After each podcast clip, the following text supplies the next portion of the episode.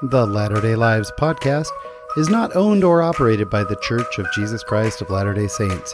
Any opinions expressed or implied in this recording are solely those of the host and guests, and not of any specific organization unless otherwise stated. Hello, friends, and welcome back to another episode of the Latter day Lives podcast. My name is Sean Rapier, and I'm your host. And if you'll notice, I have my voice back. Thank you for putting up with that last week as I was getting over a cold. Uh, feeling so much better, and uh, this is episode 11 of the Latter day Lives podcast. I hope y'all had a wonderful experience with conference this weekend. I know I did, my family did.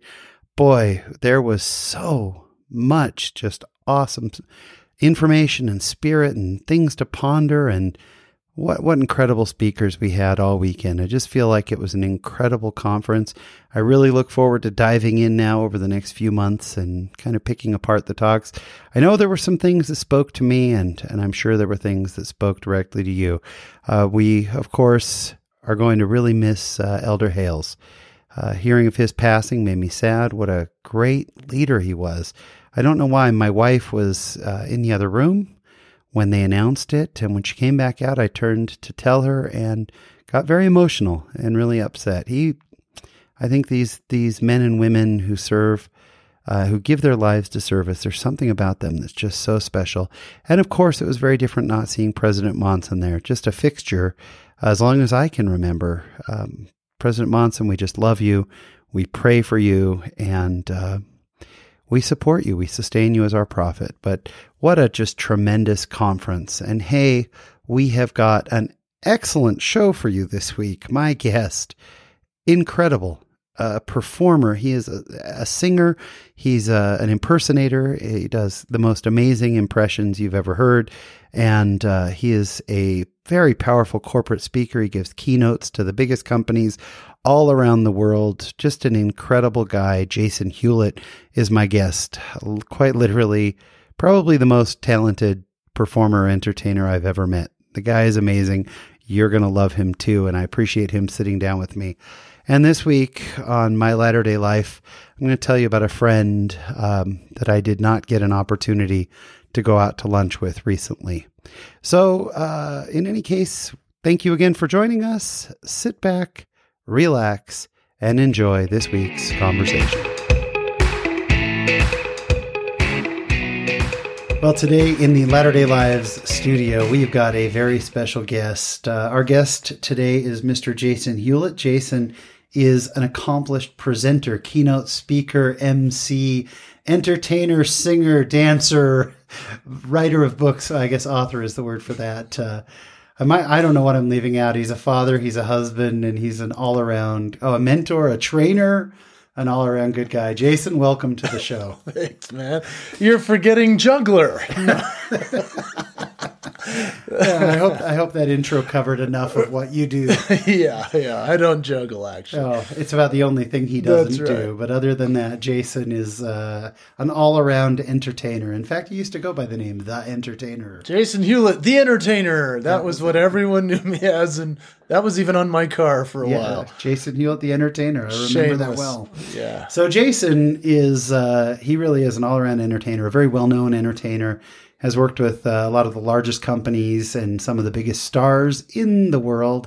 And uh, just really glad we get a chance to talk. But let's go back to the beginning, Jason. Where where were you born? Where were you raised?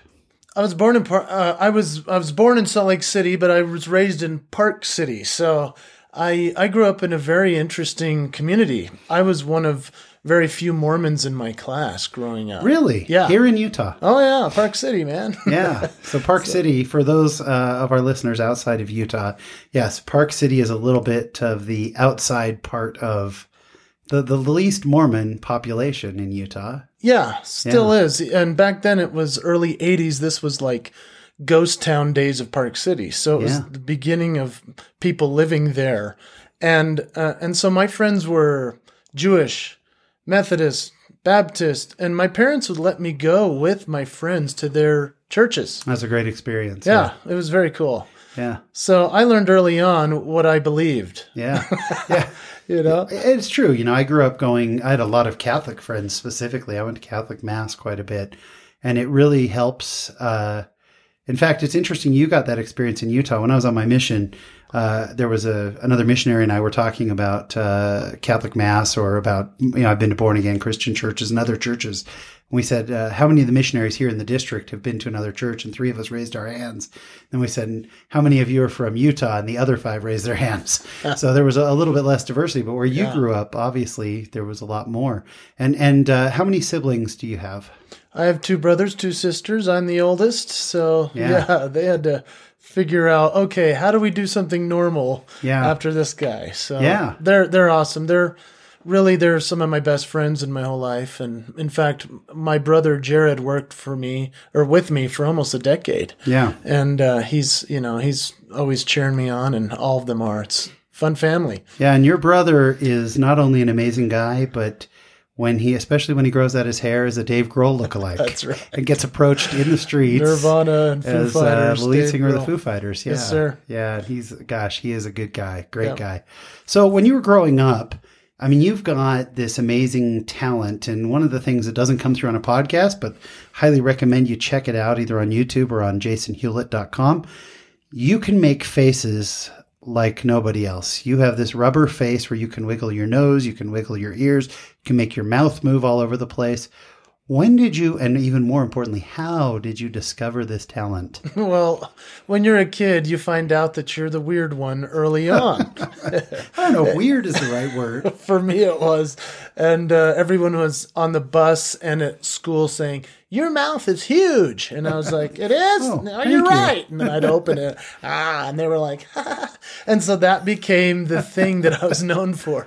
And then uh, at the end of school one day, uh, uh, my my mom said, "How was school? Was it great?" I said, "No, they said I'm ugly and I have a big mouth." The kids actually said you have a big mouth. Oh yeah, and they said yeah. I was ugly. And my mom looked at yeah, me and she said, brutal. "You're not ugly, but you have a big mouth." so she said, "You're just gonna have to learn to live with that." Leave it to your mom. I That's know. awesome. And so, so she taught me to smile at an early age when people yeah. would say that. Yeah. And it wasn't until I went to the dentist that that's when I realized, oh, this is an okay thing. Because he said open wide, and I went ah, and he goes, oh my heck, I can use both hands, you know. and as he's working on me, he was telling me how lucky I am to have a big mouth, and I didn't feel lucky. Yeah, but your then, mouth opens up so wide. Yeah, my mouth's huge, and so then as he pulled the tools out of my mouth, my lips started to move, and I could control it. And he was like, "That is your gift." And I said, "This is my gift? Are you kidding me?" You talk about this when you perform on stage. Yeah. You talk about going to the dentist and yep. being able to move your lips and you can control your lips independently. Like I said, our listeners need to go to well, and if you go to the show notes on Latter Day Lives, we'll have some some videos of Jason performing but it is quite it's quite a scene. And then when did you learn you could wiggle your nose? That actually took me five years. Um, at the so age of was that eight, five years of trying? Yes. At the age of eight, I had figured out all the things I could do with my face, and it was done, except for my nose. And so I focused for five years until it finally happened when I was thirteen. And I remember I was I was on a bus and I was with my friend and I looked over and I went, "Oh my gosh, I could do it!" And he knew I had been working on it and he screamed, laughed, and now now that's something I use everywhere. You know, yeah, I love it. Yeah, you wiggle your nose quite a bit. it's like uh, for the audience, just picture a bunny rabbit, a bunny literally rabbit. a bunny right. rabbit with wiggling. a beard. It's amazing. He's doing it now, and I'm still I'm still I've seen it a thousand times. I'm still I'm still amazed by it. So, when did the spark to become a performer? When did that kick in? Uh, third grade. That yeah. was really where it started to go for me because Pee Wee Herman, biggest star in the world at, at that time. Sure. And uh, I could do that impression, you know. Hi, everybody. ah, you know, and everyone's like, "Okay, don't do that at school," you know. but your Pee Wee Herman is spot on. Yeah, I mean that's like listening to Pee Wee Herman. That was my first real voice. That was your first impression. yeah, pretty out. much. Yeah. And uh, and and you know, other than doing impressions of the teachers and stuff like that, which doesn't go over well in class. No, doesn't go. Yeah. But yeah. I I got invited by my teacher, third grade teacher after he said, "Okay, you know, you're you're being a little too loud. If you'll be quiet for the day, you can have time at the end to do a little show." And I was like, oh, okay, so I'll be quiet. And, then, you know, 60 days later, I got my chance. Yeah. Took that long. Right. That long to get it together, but you did it. I did it. And uh, when they were cheering and laughing because of the animal sounds I was doing and my Pee Wee Herman, it was, it was on Halloween. I was in my Pee Wee outfit. And so I was very, you know, I was fully in character. And it was, it was a life changing moment for me. Do you still get a rush when you're on stage? Oh, yeah. Yeah. Oh, yeah. When, well, when the bits go well. yeah, yeah, we've we've so we've had geez, we've had Jeff Burke and Michael Berkland and Dave Nibley. We had a lot of comedians uh, on stage, and we talked we've talked about what a what a drug that rush is, and then also the inevitable flip side of that. which is when you hear the crickets and how Oh, lonely man. and painful that is. But It's, we'll, a, it's a painful thing. That's We'll, word. yeah, we'll get we'll get we'll certainly get to that for sure. so you're growing up, you're performing, um, and then uh, where? wh- How did you transition? You get you graduate from high school. Where do you go from there? Yeah, right after high school, I um, I went on my mission to Brazil, Florianopolis, Brazil. Florianopolis. Yeah, wow, it's an island off this uh, off the coast there, beautiful in the south. And so I went to Brazil, and it was in Brazil that I realized I was different. Yeah, Like in Utah, I was just this weird Utah kid, but then to realize that I could get into a door of somebody's house because I was entertaining. That's when I went. So oh, so like, what's have an something." example of that? What would you do to apply missionary skills with your talents? I would say something like, um, "Hey, we have a message for you." They go, "We've already heard you," and I'd go, "I have something new," you know, and then I'd go, "I'm the raptor from Jurassic Park," you know, and they're like, "Come in," you know.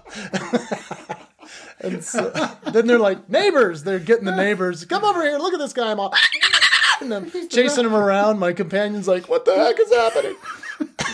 Then I'd say, "Can we teach you about Jesus?" And they're like, "Yes, we will listen." the raptor from Jurassic Park now That's has a right. message for us. See, that's so great, though. I mean, it is entertaining, and gosh, I'm going to be posting a lot of videos on our show notes because people Yeah. have to see what goes along with the raptor impression that you do. It's pretty impressive. Um, I actually thought of you a few weeks ago. We were at Universal Studios and we rode the Jurassic Park ride with my son. Oh, yeah. And the raptor comes out and sprays and then does the noise. And I literally had go through my head this actual raptor is not nearly as good as Jason Hewlett at being a raptor. So, That's very so kind of you. So you, so you learned that on your mission. Did you, at this point, had, did you start thinking, "Hey, this could be a career"? Were you already in that mindset, or did that come later? Right before my mission, I, well, bef- you know, high school, I found out that I was a singer. So that was in the middle of high school. A teacher heard me singing in the hall. She came out and, uh, and said, Who's singing in the hall? Her name was Rosalind Hall. She was the choir teacher. She's now in charge of music at BYU. The Oh, wow. choirs there.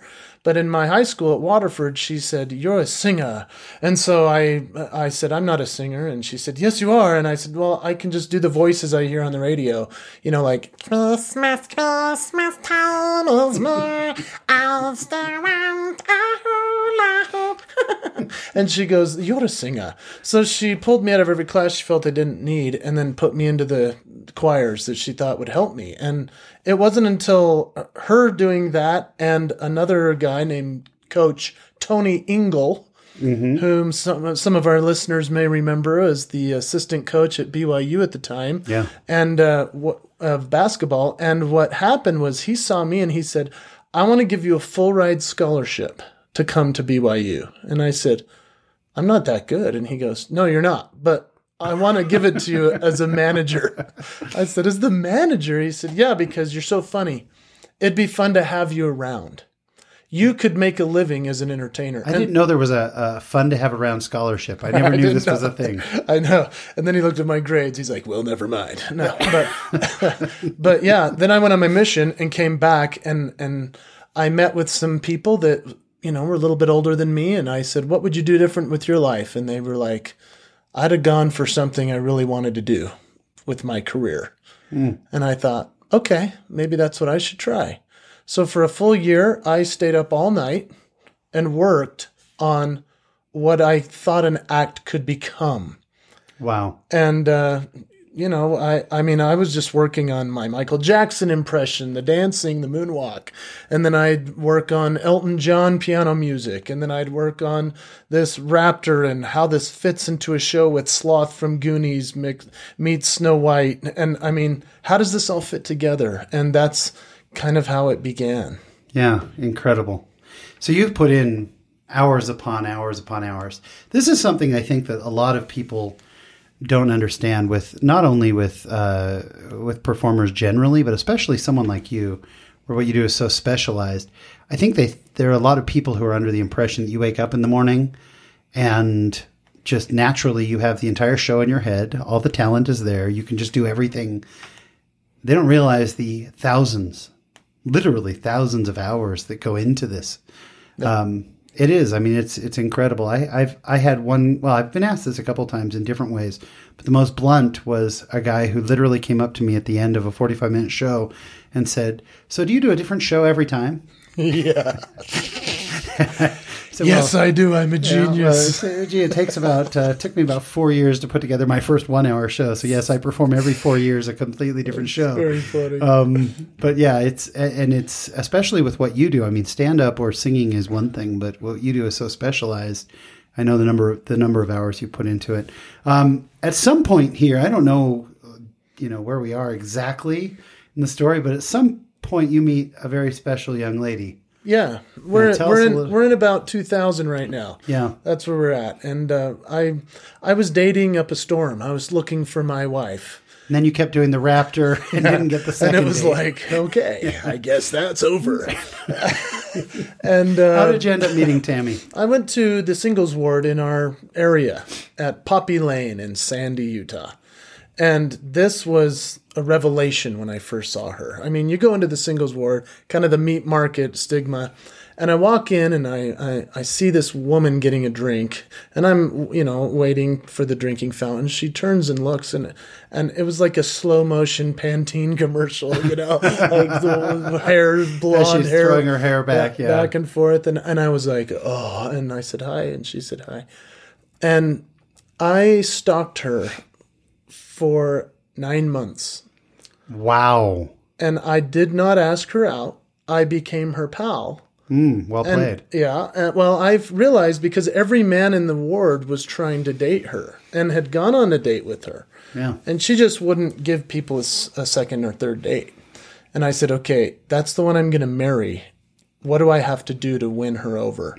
And so I started to work on myself and started to work on understanding how to date better and uh, yeah, I went out with a hundred hundred girls in that nine months in preparation of getting married to this girl that I was going to ask out. Did you tell these girls they were they were they were just training partners? no, they were just preparation. I, I I mean, it almost sounds disgusting at this point, but here, here's no, the thing: no. when you have a goal, yeah. you're going to do whatever it takes, and I'm telling you uh, I learned more about what womanhood is, yeah. what's beautiful about sure. women, what what a woman kind of would like or want in a spouse, and it helped me so much to go out with these beautiful yeah. girls yeah. and go, oh my gosh, okay, I get it. And you know, there were some that I liked. I went out with a couple, and then. But I, but I really wanted. And you this, had a good time. This I, girl, I, Tammy. I kind of made that sound bad. I actually, I, I went to probably 12 proms, maybe 13. Wow. All because the girls would come say, you know what? I want to just have fun and have no romantic pressure whatsoever. Will you go with me? so I got to be I got to be that guy. I want someone I'm not remotely yeah, attracted yeah. to, and You're never like could be my in a million brother. years. someone who's just like my brother and who's willing to pay for prom. Will you go with me? Yeah, yeah. That was my that was my lot in life. So I will say. Uh, so you guys, how long did you date before you before you got married? Six months. Yeah. Yeah. So I asked her out on uh, December 29th of 2000, and by June 14th, 2001, we're married. So you're you're 16 years in now. oh my gosh. So I'm going to say one thing about your wife, who, you know, I've gotten to know you guys a little bit over the years. She is the most supportive, long suffering, faithful. I don't mean like she's been suffering a long time. I just mean willing to, you know, put up with what it takes, the true meaning of long suffering. Like, That's right. Yep. she from Go has been by your side with this. And I remember the first time the first time that I met her, I remember her saying, whatever it takes. Whatever it takes for Jason's dream. And and she is just gosh, she's an amazing woman. You, well, thank you, you for saying great, so. I agree. Great couple. She is incredible. Well, she's beautiful in, in every way, inside and out. And I've uh, actually, she's more famous than me because of things I've written about her. But I'm telling you, this woman is, yeah, she's supported us. And uh, she was the one that made the money at first. Yeah. And so she supported us while I was working on, you know, oh boy, hi everybody, Mickey Mouse here, or oh, yours, Mickey. Oh, and she's like, keep going, honey, keep working. she's like, sweetheart, I just got home from eight hours of actual work. Can we yeah. stop for a minute? So she's uh, she's amazing. Yeah, she's she's awesome. And uh, now, is it safe to say or fair to say that that around this time, when with Legends coming up, that was a big break for you. Yeah, it was huge. So uh, March 2001, I get this audition with the Legends in Concert, which for the listeners is a uh, is the largest impersonator show in the world in Las Vegas. And so uh, I had an audition down there, and I did my Jim Carrey. I did all these, the Piano Man by Billy Joel, all these impressions I could do. And the owner of this company, who was Mormon as well, oh, I didn't founder, know that. Johnny Stuart, mm. yeah he looked at me and he said, "Can you do Ricky Martin?" And I go, "Sure." Living la vida loca. Like I didn't know. I started moving, and he goes, "I need you in Myrtle Beach, South Carolina, in July." And I said, "Well, I'm getting married in June." He goes, "Perfect." so that was my first paycheck, you know, like constant paycheck to get a to get this. It was twelve hundred a week, and, and I'm I doing for the listeners. It's important to to understand that Legends is a big deal. Like, Worldwide is, show. Yeah. I mean, this is a globally known, like, big, big deal. People pay big money to go see it, and there are a few different casts, and a lot of people have gotten their first breaks, and a lot of people are just well known from Legends. Right. And so you've got people who impersonate Barry Manilow or Elvis Presley or yep. Diana Ross, whoever it is. So you were Ricky Martin. They do them spot on so good that when I got there as this Ricky Martin newlywed Mormon guy, it was pretty frustrating because I was not good at Ricky Martin. I mean, I had to really learn it fast because I'm in front of 900 people a night, you know, for real quick. And uh, and then and you stayed in Myrtle Beach. Yeah, I was there. We were only there for two and a half months. I mean, it still feels like it was like a year or wow. something. But uh, while I was there, one of the acts, a blues brother, one of the blues, one brother, of the blues brothers, he goes, you know, Ricky Martin's not going to be around much longer. You should consider another character. And I said, well, who would that be? And he goes, you look just like Elton John. Mm. I said, I do. He goes, yeah, look. And he put up the glasses on me. He showed me how I could create the look. He said, can you play piano? I said, well, I figured it out a little bit. He said, cool, do it. And so then I started working on Elton John. And then I became the guy that opened the show as Elton and came back later in the show as Ricky Martin. Isn't that amazing? And you know, I've seen you do both. And you're amazing at both and you transform into both. But if you were to put up their two pictures side by side, you'd go, ah, ah, we're not having the same guy play both. Right. Elton John and Ricky Martin are very different people. Yeah. So where did that Elton John then take you?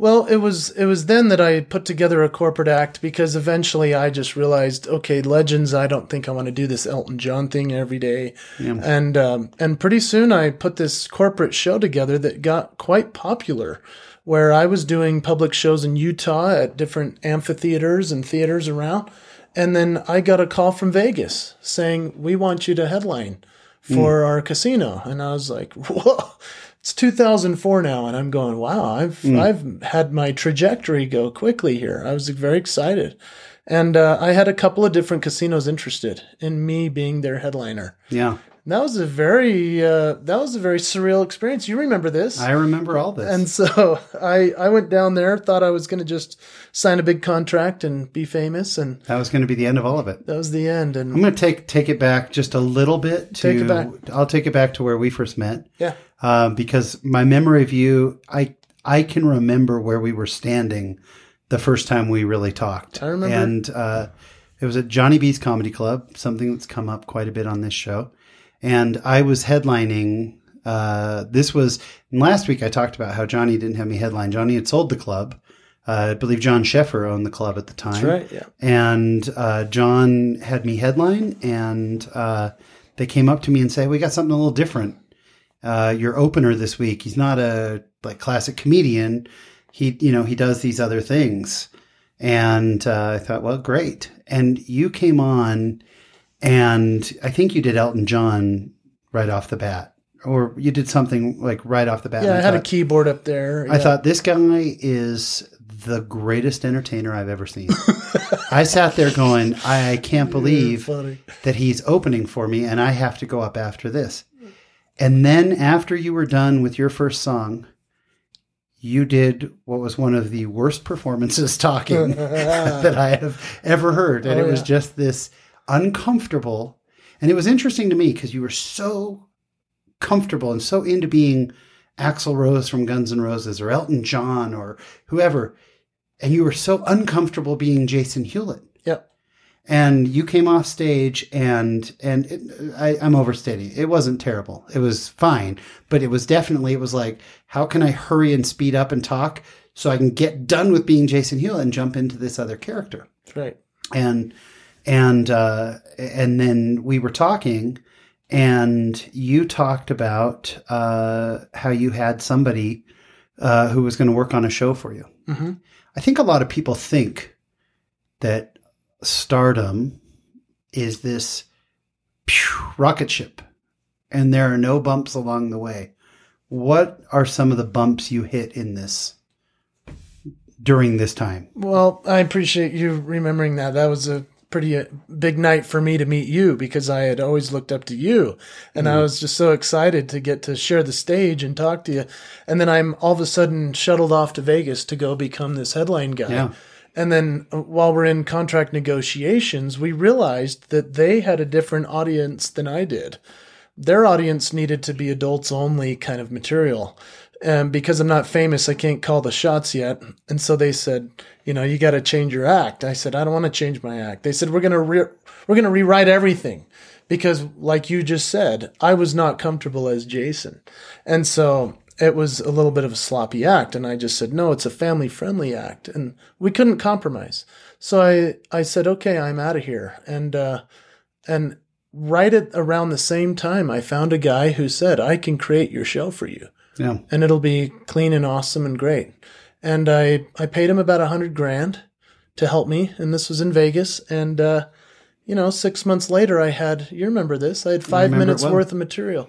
And I came to your house, uh, I he, believe he it was January, ripped you off. He had taken your money. January 20, 2005. And I, Yeah. I came to your house and I was like, I'm going to go get a real job. I'm going to go to Wendy's, which is, there's nothing wrong with Wendy's, Yeah, but I'm going to go get a job there. And you said, No, you're not. You said, We're going to write your show. yeah, And you took all my impressions and turned it into an incredible show that I performed in that variation and pattern for the next seven years. Hmm. Did you you know that, right? yeah. I mean, well, I I know we did a lot of writing. I'll tell you what I treasure from that time was that you were you came back so broken. Oh yeah. and you had asked, "Hey, you know," I said, "I said let's work on a show. Let's write a show together." And you came over, and instead we had like four straight nights of psychiatry It sessions was, yeah. because you were the most talented person I had ever met in my life. And I mean, I've met a lot of talented guys, Oh, yeah. but you had more raw talent than anybody, and I'm not just saying that. Uh, but I remember you were broken, and I think that the reason I wanted to bring this up is I, I think it's important that the listeners hear that because I think that a lot of people hit their bump. They start to pursue a dream, and then you know maybe it's something athletic and they get injured, or something career and they get passed up, and they think, well, my heroes all had a rocket ship. you know, you know, he went from you know this to suddenly he's a star, Yeah. And you had a huge bump there. Yeah. And I remember you talking about I can't have my wife keep working. You were and you were on this precipice, like you could tell that you were just about to completely blow up, and we could all see it. You know, Tammy could see it, I could see, we could all see it. And again, it was like you you had a hard time seeing that, and we ended up writing together. Uh, I will tell you, I've got to tell the listeners my favorite experience writing with you. I know it's one that you remember, Jason. we were we wrote a lot of stuff together. We actually wrote quite a quite a bit together, and those were some of my favorite times. Uh, but absolutely, hands down, the best. I had Anne Marie St. Felix, or sorry, Anne Marie Otanez uh, last week from the Mormon Tabernacle Cool. Choir. Yeah. And I talked about my singing prowess and what a fantastic singer I am. And we were working on a bit, and I don't remember what it was. Because it was all I- comedy. We're all trying to do comedy. yeah, here. I was just Yeah. I was just trying to write comedy stuff with you, but uh, but uh, but I said you sang a line, and I said no, no, no, it'd be much better if you sang it like this, and then I sang the line. And you said, uh, uh, "You mean uh, with terrible timing and completely out of key?" I thought that's what you oh, wanted me to do. that's very Yeah, funny. and I said, no, other than that, the inflection, the timing. Shut up, never mind. Let's go back to writing jokes. but then all of a sudden, you took off. And the reason also that I wanted to bring this up is that you have a pattern in your life that I have always respected more than you would believe. Like, you came back, it was funny, we were talking about writing jokes, and you were like, well, what would you charge me? And I remember thinking, didn't you just get done telling me you have zero money I whatsoever? know. I know. And so I said, you know, nothing. Let's just write. And I, I enjoy writing. And I said, if there's ever an opportunity later, uh, you know, great. You've spent the next, well, that was 2005. So the next nine years, whatever. Every gig that you couldn't take, didn't take, didn't want, whatever, I'd get these phone calls of people saying, Hey, Jason can't do our gig, but he recommended you. Hmm. and I made uh, very literally probably 25 or 50 times what the most is that I would have ever in a million years charged you. But you have that in you. You have done that now for so many performers. I'd get calls from guys who would call me up and say, I was just talking to Jason and I've got, you know, I'm a singer or whatever, but I can't put together a full show. And Jason said, maybe you could help me. You are always looking to help people. Where does that come from? I think probably, I appreciate it, Sean. Uh, I think probably from the fact that everyone I reached out to at the beginning wouldn't help me. And I thought if there was a way that I could talk to a Sammy Davis Jr. or a Jim Carrey or Robin Williams or Billy Joel, if, if these guys would just call me back, they never would. And so everybody that contacts me, I'll say, okay, I may not be the best guy for this, but I have somebody that I think could help you. And I always want to be helpful, but it comes back to that time where I thought I was going to be a millionaire at the age of what, 23, 24 as a headliner in Vegas. And within six months, I had lost a hundred grand and had no money left. I had borrowed the money and been taken by this producer. We had just started building a house in Daybreak in South Jordan, which was a brand new community. I was ruined. Yeah, you were you were at your lowest. I was at my lowest. And the fact that you, you know, were like, oh, no, man, you don't need to charge. Uh, I'm not going to take your money. But there were a lot of people. I mean, it wasn't just me. There were a lot of people. You had a lot of people a who lot of rallied people came together. to your defense, and I mean, there were and and and a few characters in there too. I mean, you you had some funny people come in and out of your life oh, yeah. at that time, and uh, but you had you had a lot of people who did step up. But there is, you know, there are some amazing people in this industry of entertainment, and especially here in Utah. But there are also people who just, if I help you, you might pass me, and so I don't want to help you. Yeah. You know, I don't want to talk to you because I need to make sure I'm better than you. And you have never been that guy. You have always been the guy. And I'll tell you, some of the top performers in Utah, I mean, 10, 15, 20, maybe more of them, will tell you they got to start because of Jason Hewlett. And so you've carried that, uh, you've carried that humility with you in just in an amazing way. So, so we'll kind of jump forward. I mean, things really did. Things took off for you. Like suddenly you're charging more and more and more. And I'm, you know, you and I were hanging out a little bit less as life got busy. And, but when we'd catch up, you'd go, Oh yeah, I'm about to get on this guy's private jet and I'm flying out to this place to, you know, perform for these people and whatever. I mean, it really took off. which afforded you some really special ex- experiences, and I'll bring up just a few. Uh, tell us a little bit about uh, touring the Middle East with David Archuleta. Yeah, that was unbelievable life changer. Uh, that was 2014, and uh, I got a call from Dan Clark, considered one of the greatest speakers in the world, Speaker Hall of Fame, and uh, his his cousin Dean Kalin was the vocal coach of the Stars. Mm. So these are all Mormon guys out of Salt Lake. And Dean Kalin said, Hey, David Archuleta is coming off his mission and he's willing to come with us on this Middle East tour. And I said, Well, where are we going? They said, We're going to Afghanistan. It's not just the Middle East, we're going to Southwest Asia. and I was like, isn't there a war there? they go, yeah. Actually, no one will go and perform there right now because it's too dangerous. So wow. that's why we want to go. And I said to my wife, we were going to drive across country that year as a family trip. And I said, this is the one opportunity I may ever get to perform for the troops. I have to do this. And she said, okay. Just like you say, yeah, she's, she's always been. Tammy. Yeah. yeah. She says, okay. Okay. And so I made sure the insurance was uh, to date. Cranked up the life insurance. yeah. And we went for almost a month on the road and, uh, well, really in the air because we were in Chinooks because they're flying over bombed out roads for us to go and perform at all the different FOBs and bases in Afghanistan. And uh, we went to we went to Kuwait.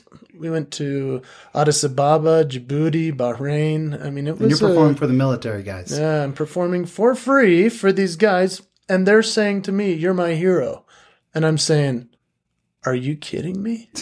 oh man. You're my hero for coming here and performing for us. And I'm like, no, Gosh. you have no idea what you're saying. Oh, this awesome. is the great honor of my life. Yeah. It was so special. And to watch David Archuleta, who has such a gift. Yeah. Uh, take a song that's a normal song and turn it into like something that will make you cry every time. And it was it's really just special. you, Dan, and David. Yeah, and and Dean was playing the piano. And Dean was David. playing. Yeah, and so and you had the opportunity not only to perform. This was not an LDS tour or anything. You were no. performing for a lot of soldiers, but then you also had the opportunity to do a fireside. Oh yeah, we did a couple firesides. Yeah, how yeah. are those? I mean, performing, doing a fireside for LDS soldiers. What's that experience like? You're in a war zone yeah. area. Yeah, you're not dressed in a special outfit of, of any kind. You're yeah. just standing there in your grubs. Yeah. And it's not really just an LDS group.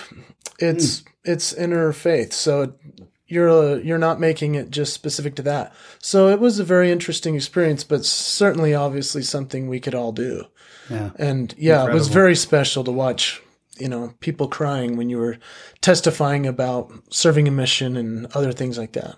Mm. It's awesome. Yeah, it, it, afforded you a lot of opportunities. You've uh, performed for Bill Gates. Yeah. Personally. Yeah. Not just you and Bill. He's an old pal. I mean, there were there were quite a few people, but I mean you've performed for a lot of celebrities now. You've been flown out to Europe to perform. I mean, you've kind of had this incredible, incredible life. But my favorite thing is that over the years, as I've gotten busy with other things, we usually keep in touch by texts. My favorite thing is you still text me every time you have a bad gig. every other night. no, no, not at all. But if uh, do you do you have a worst gig? Do you have an do you have a memory of that one most painful time on stage? There are so many, Sean. there are not. Why did we break this? There are not. Okay, worst gig ever. 2002 Olympics. They call me, and I'm so excited. I'm performing for the Olympics. Yeah. Do you remember this story? I do. I know exactly what And they go, is. we need it to be for free because we don't have any money. I said, sure. Who's it for? They said, the athletes. I said, awesome. Where? They said, at the University of Utah. So my wife and I went there. We dragged a sound system in. And I, when I got to the building, I was like, there's no way this can be the place because it was the dorms. I was at one side of the hall at one end. And this was the dorms for Japanese, Norwegian, German, yeah. not one English speaking group. and at that point, you know, I was mostly doing comedy stuff. Yeah. And this was where I'm sitting there looking at my wife as nobody's watching. And they would occasionally poke their heads out the door to look and see who's this annoying guy trying to be Jim Carrey. And uh, I said, I think I'm done. You know, I think I may need to quit after that. It was that Just, devastating. It was that bad. They're poking their heads out of dorms. Yeah. To see you. Yeah.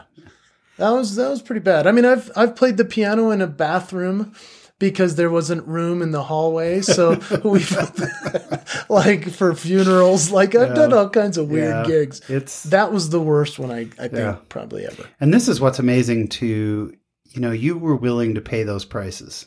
Oh yeah. And now, you know, every gig you do, you've got big mega screens behind you and you've got literally thousands.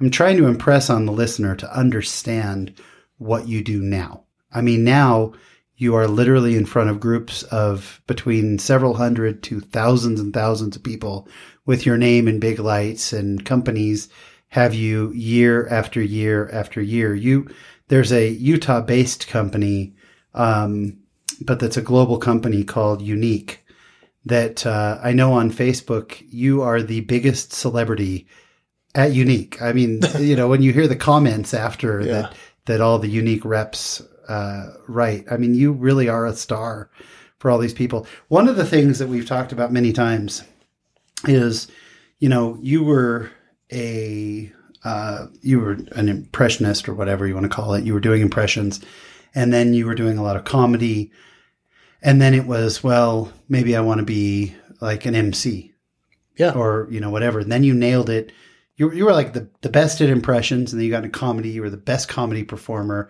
Then you wanted to be a singer and you became the best singer. And then it was, I'm going to be an MC. I'm going to be a host. Uh, and now you do a lot of keynote speaking. And one of the things that's always impressed me about you is this relentless lack of just being satisfied. Where does that come from? Where you feel like you always need to do the next thing. How, how did that come about? Is that innate? or is that based on an experience? That's an interesting question, uh, and I appreciate it. Uh, I would say the fact that I was not good at anything at school mm. was very helpful for this drive. Does that make sense? Do you feel like you still have a chip on your shoulder for the kids who said you're ugly, you have a big oh, mouth, and you're yeah. going nowhere? Totally. Yeah. I've forgiven them. Sure. But they drive it because yeah. I, I I've received messages over the last few years from people that used to, you know, throw things at me and hit me when I would be practicing or running by with my basketball because I was a basketball player, and they would they would throw rocks at me while I dro- while I dribbled by their house yeah. and laughed at me. Mormon kids in my neighborhood. Mm. They've since reached out and said how proud we are of you and and mm. you know and I just go Oh man. Swing by the house. I got a basketball I'd like to throw at your head. so there's a very interesting level of forgiveness I've had to learn while still being driven without being hateful. Yeah. But I think that where a lot of people say, "Oh, you're such a humble guy." You know, and you I, are. I want the listeners to understand. We can talk about you entertaining for thousands upon thousands, getting paid ridiculous sums of money, your name in lights, people fainting when they see you on stage. Oh, yeah. You are still about the most humble guy I know and one of the best guys. And the listeners need to understand that you have this almost strange, like it, it almost bothers me how what a humility you have about yourself. You've found this real blend. It's like you've let this this kid who was made fun of by other kids drive you but you've kept the humility from it. And I don't think a lot of people can do that. Well, I guess it's a healthy dose of humility with supreme confidence on the other end for some reason. Yeah. The reason is, and the bridge is the Savior. Mm. That's it. I know this is true. I know what I do is I am a messenger of joy. I ignite joy in people quickly. Mm. That's what I'm about. And so I have to have extreme humility in in one sense to say every crowd might hate me mm. or this might not work and I'm going to try to be Jason Hewlett. Yeah. On the other end, I have to be so confident that I can say, well, I deserve to be in front of 10,000 people with my name in lights with, you know, a, a full hour in front of these famous people. Okay. Well, how, where does that come from? That only comes from Christ. Yeah. and I think that's the perspective that that keeps you successful and, and going. Um, and now you're you're in the Speaking Hall of Fame. You're like Hall of you're literally a Hall of Fame speaker. it's very odd. T- tell us what the promise is and how did oh, it come about? Well, the promise is my message to uh, really just encapsulate everything I've always tried to put out there. So I've I've talked about signature moves, the things that make us mm-hmm. stand mm-hmm. out in a sit down world, and other cool ideas, concepts. But the promise is special to me because I say, you know, there's a power inside of you, and it's the power of unspoken promises. Mm. You may not even realize which promises you've made. But if you understand which ones you have made and you keep them, you will be successful. And what is the price you pay if you're not keeping mm. those promises? So I'll talk about the promise to our customer, to our audience as a performer, to our family at work, family at home, and to the one. In the sense of a corporate event, I'll be talking about the one is you. What kind of promises you keep to yourself? Uh, mm. But when I'm in a religious setting where I get the chance to go there, I say the one is God. Yeah. Think of the promises he's made. And all we have to do is just hang in there. And, and you've gotten to take this to a religious message as well by doing, you know, you now do quite a few uh, firesides, things like that. You got to put together a DVD with Hank Smith. Right. How'd that come about? Oh, it was great. A friend of mine introduced me, and uh, next thing we know, we're recording this hmm. cool thing with Hank because Hank has a huge name. Everybody loves this guy and nobody knew who I am and and because I'm doing these corporate dates. And so they said, "Well, if we combine your name with Hank, then everyone can be introduced to you." Mm. So that was a neat project. Yeah, Hank Smith is like the name. The name. In youth speaking and it well, generally deservedly so. Just in in the LDS sphere, he's just incredible. Yeah. So talented. I well, mean, so yeah. great. Unbelievable. And you guys together, I mean, that's just power. It was fun. And, you know, he's he's my superior in every way. Ah, I wouldn't no, say that. But no, but truly, I mean, I watch him and I go, oh my gosh, how did he just do that? Because it's funny and he's teaching. And that's just yeah, so powerful. He's very good at that. Yeah. And if you're all intrigued, the DVD is available at yeah. Book and Seagull Book. Online now at yeah, stores. It really is. Yeah. So that's great. Um, and then you have now, again, classic Jason Hewlett, you've taken this and you've started teaching. If, if there are people who are listening to this who think that whether it's their son, their brother, or themselves, their sister, whatever, would be really great at creating a career in either entertaining or in speaking, you now have gone a long way to empower people to that. Tell us a little bit about the the classes you teach. Well, I started getting the same questions from everybody. you know, how do I get started? How do I make money? What do, do, I, do? and do I promote I, myself. I actually, Sean, a couple years ago, I I found out that the hours I spent were 50 hours a week mentoring people for free. Wow. And I was wondering why I, my business was suffering financially. And then when my wife and I looked at the numbers, she said, You're spending all your time answering questions for these sweet people that you're trying to help. And unfortunately, some people, when, when, you know, Eh, things are worth what you pay for it to some people. Because I remember yeah. some entertainers who would go back to you every single year and say, "How do I get going? That's right. What's next?" And they oh, go to you like every year. Then they would employ not one single thing you would tell them. That's right. Yeah, and that's what's frustrating when you're handing it out for free. And so uh, eventually, I just said, "Okay, I could take." All that I've told people and put it into a course how to make a career from the stage. This is very simple. There are these three principles, and then there's this modules, and and yeah, it's turned into a nice online course, sixty plus page workbook, uh, a couple hours worth of videos of how to market yourself, etc., etc. The next one I'm working on is called uh, Stagecraft and Presence how to be great on stage. Nice. And I have hours and hours and hours upon hours of material for this. So yeah. I'm putting that together right now.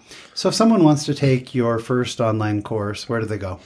jhetraining.com. J-H-E. Yeah, like Jason Hewlett Entertainment. Jason Hewlett Entertainment. Yeah. J-H-E training.com. Yeah.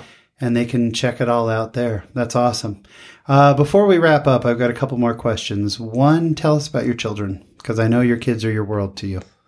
Uh, yeah, I have I have four kids. My daughter Ella is 11. Redford is 10, Romney is 9, and Royal is 5. Yeah. Look at that span. Four kids, 5 to 11. We yeah, we actually had 4 and 5 years. That's how that yeah. worked out. We didn't know how that happened. That's amazing. People are like, "Why are you so angry?" I'm like, "Look at my kids." and so these and, kids are my favorite teachers.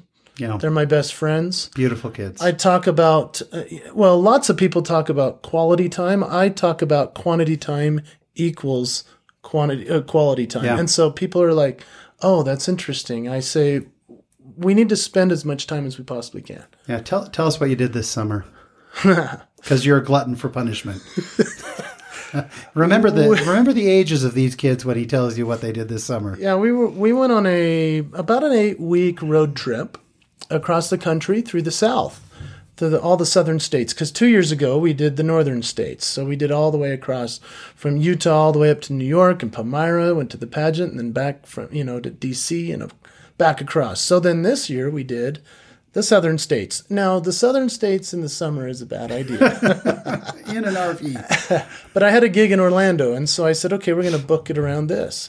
So we went all the way across the country, and right before we left, my uh, RV had a problem, and it couldn't be fixed. And so I went to the showroom and bought a brand new one. Like the day before you left, uh-huh. pretty much. Yeah. And yeah. hooked it up and pulled out of the parking lot. And the next thing we know, the couch falls out of the floor. And the kids are like, Daddy! And I'm like, gosh, dang it. and then the fridge door falls off. And I'm like, what am I doing with my life? but we drove across the whole country until the point where uh, about week six, the uh, generator stopped working in Dallas oh, in July. Dallas in July. Oh. And generator means air conditioning, air conditioning for yeah, the children cooling. in the back. Sure. And then one night the slide outs wouldn't go out. So we had to sleep like you know, all crumpled up on the couches. On the couches. And I said, oh. "Guys, it'll take us 30 hours. I'm just going to drive home. Are you okay?" and they go, "Yes, please, you know? please." So As we raised crumpled up. into a ball on the couch. They're all sitting in their underwear with fans on. Them, you know? Roll down the windows, Daddy. So we drove as fast as we could from Dallas through Albuquerque up to Salt Lake, and it, uh, it really shifted our trip. But uh, Jason has written some incredible blogs about these experiences, and I really, really recommend you go to jasonhewlett.com and uh, check it all out. He's it's so funny some of the experiences you've had. Um, the last question I want to ask about you, and then I've got one final question we ask all our guests. Um, please tell our audience about cheating on your wife. so I was at Target you know, like any man would be alone and confident in himself. Not, not, not creepy at all. not creepy. And I'm running through the store getting as many manly things as I could, you know, sardines, beef jerky, oh. you know. And so as I'm gathering these things, I see the shortest line of only two people. And so I go and run up to check out there. And then I look up and I see a blonde and I in a split second I'm like, that's a beautiful wow. And then I went, oh my heck that's Tammy. That's my wife. That's my wife. I didn't know she was there. I didn't know she'd gotten ready that day. You know, like I didn't know what she was doing that day. Mm. I was on my way to a, a, gig and a trip, and so I, uh, I, I looked at her. I tried to text her and be like, "Hey, I'm right behind you." There was a person between us, and she was up at the counter digging through her purse for coupons, and I and I said, "Oh, um, she's not responding to the text." So then I was like, maybe I should do the raptor and jump up like honey, you know, be proud. and she runs out of the store. right. And so instead of doing all that, I just stood there and looked at her and, and I thought, this is the most beautiful person I've ever seen. Mm. This is my favorite person. She's beautiful on the outside, but it, she explodes beauty from the inside. And I and it was like I saw her with fresh eyes. Yeah and it was as if I'd seen her for the first time, you know. And so that's what I say is, uh, when we see those that we love with fresh eyes, we can be grateful for the light in our lives. And and this thing went crazy viral. I posted it on Facebook because I took a little picture of So it. So the reason the reason I said tell us about cheating on your wife is because what you wrote was today I cheated on my wife because you looked at this That's woman right. you didn't know it was her Yeah. and you thought what kind of lucky guy is with her that girl is stunning wow Yeah. you had that thought go through your head then you realized it was your wife Right, So yeah, I and was then- being very yeah. facetious when I said cheating on your wife so but- that was the cheating line, and that was Yeah. the hook. I guess I didn't realize it was such a great hook, but I just wrote it. so you just put it up on Facebook just as hey here's a cool experience I had where did it go from there I put it up on December first, and by the third, we uh, we were on the Today Show and People Magazine. My name was trending above Kim Kardashian's the day she had a baby. like it was crazy, and I mean, people were freaking out. I was freaking out. I I didn't sleep for about hundred hours because there were so many phone calls, so much interest in this guy who talked about cheating on his wife, and then it turned into this keeping a promise story and uh, um, a man who's in love with his wife and just oogling over her and saying how wonderful she is. So, yeah, this thing went crazy viral, and uh, 100, 100 million plus people have read it, and it's it's 100 million yeah, it's pretty. Gosh. and so you know, all from a Facebook post of all the things I do with my face, my voice, my my talents, if you will, air quotes. My gosh, it was a writing that was just innocent about my wife yeah the world kind of knows me for, if if at all. But I'm just saying that was a fascinating experience. It was it was disturbing in some ways because you know you get too famous too quick. yeah But luckily, it was like a 15 minute thing. It was my the funniest ones because I, you know, obviously we're friends on social media. Were like three days later with 100 million views or whatever, and people were forwarding it to you that I could see and saying, "Jason, have you seen this?" like, yeah, yeah, I happen to notice it. So, yeah, but you know, I think it was the simplicity. I think that this world is missing that a lot. I think that the world has become, in many ways, what sells is what's cynical or what's flashy. And a simple moment where a man notices how beautiful his wife is and kind of catches himself and then takes the time to write about it is unique.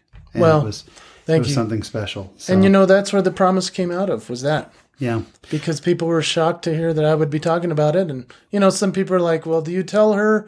Do you tell her how much you love her, or do you just post it on Facebook?" And I'm like. Well, yeah, I'm. I, I tell her. I tell her at night. I I tell mention her it in the day. occasionally. No, she's a prop in my stories. And so I say, People you know, I say promises are proclamations.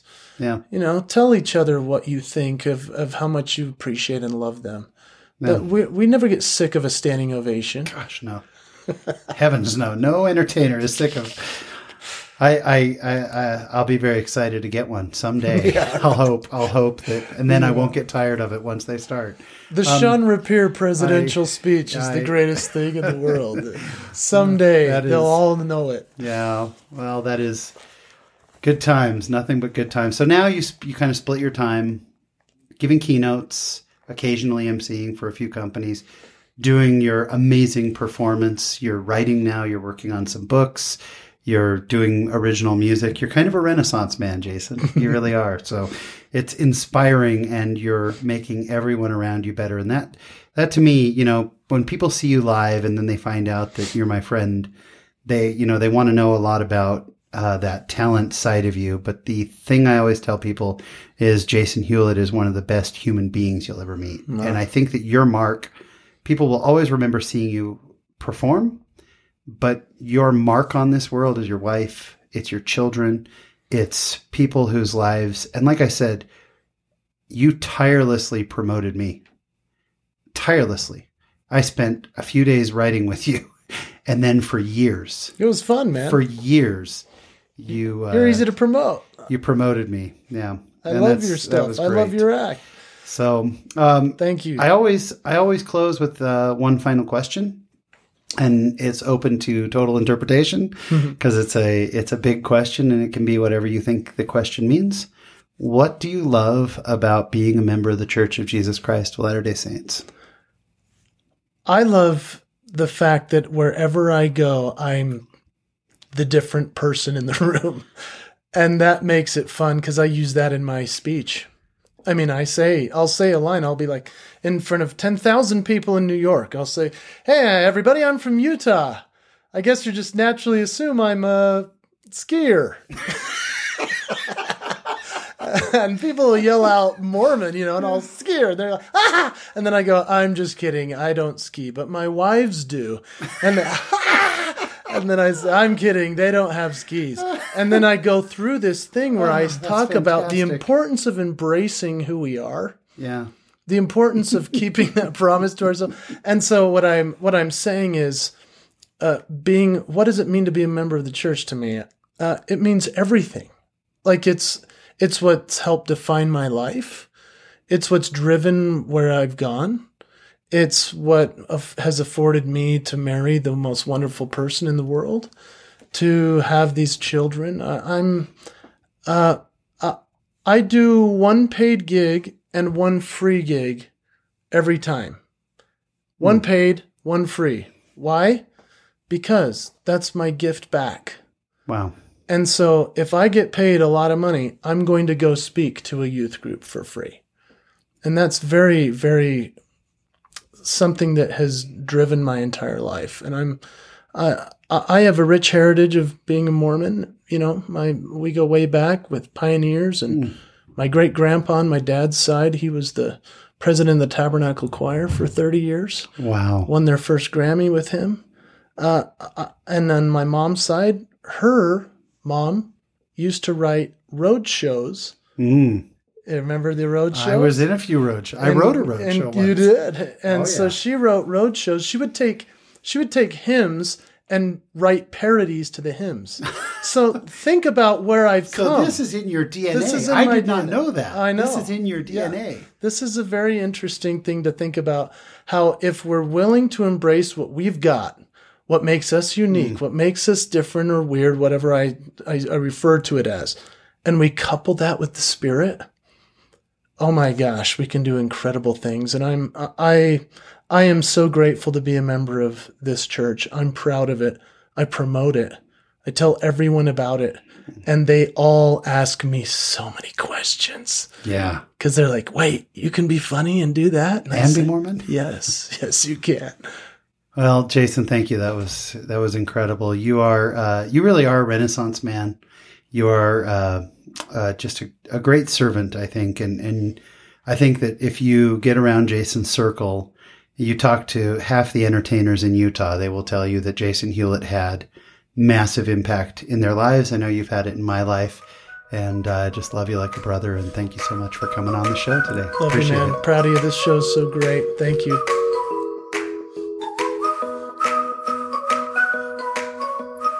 What a great guy Jason is. Wasn't he just amazing? I uh, really hope you'll take the chance to go to show notes.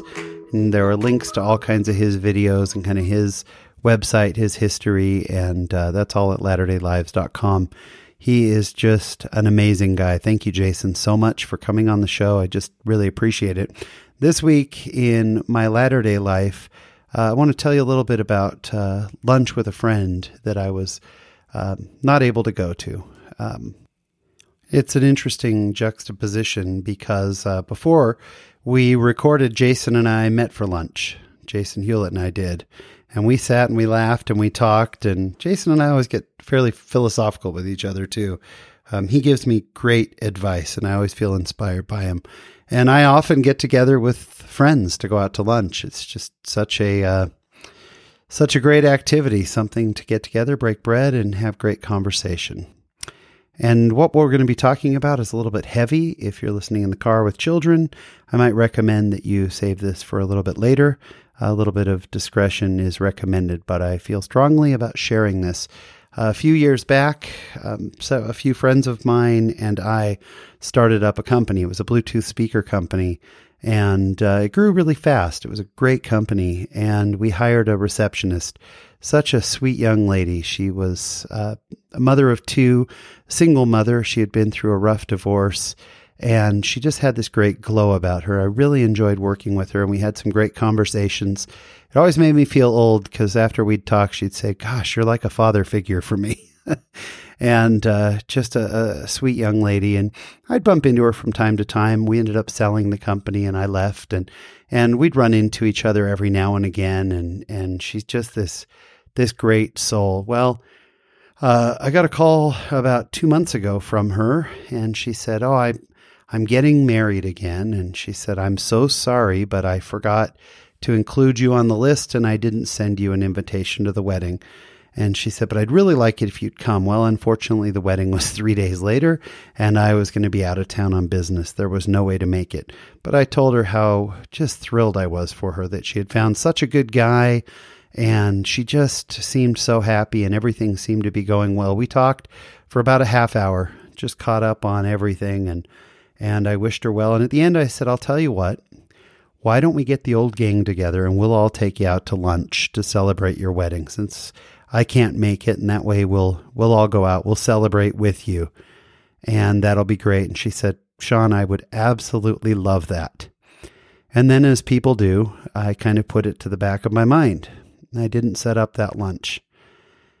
And then this last uh, weekend, I uh, got a call from a mutual friend of ours asking if I had heard what happened.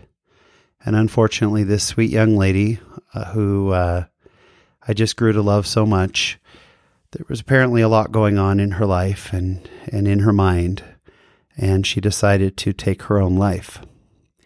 She left behind uh, two beautiful daughters and a new husband, and uh, it was just a true tragedy.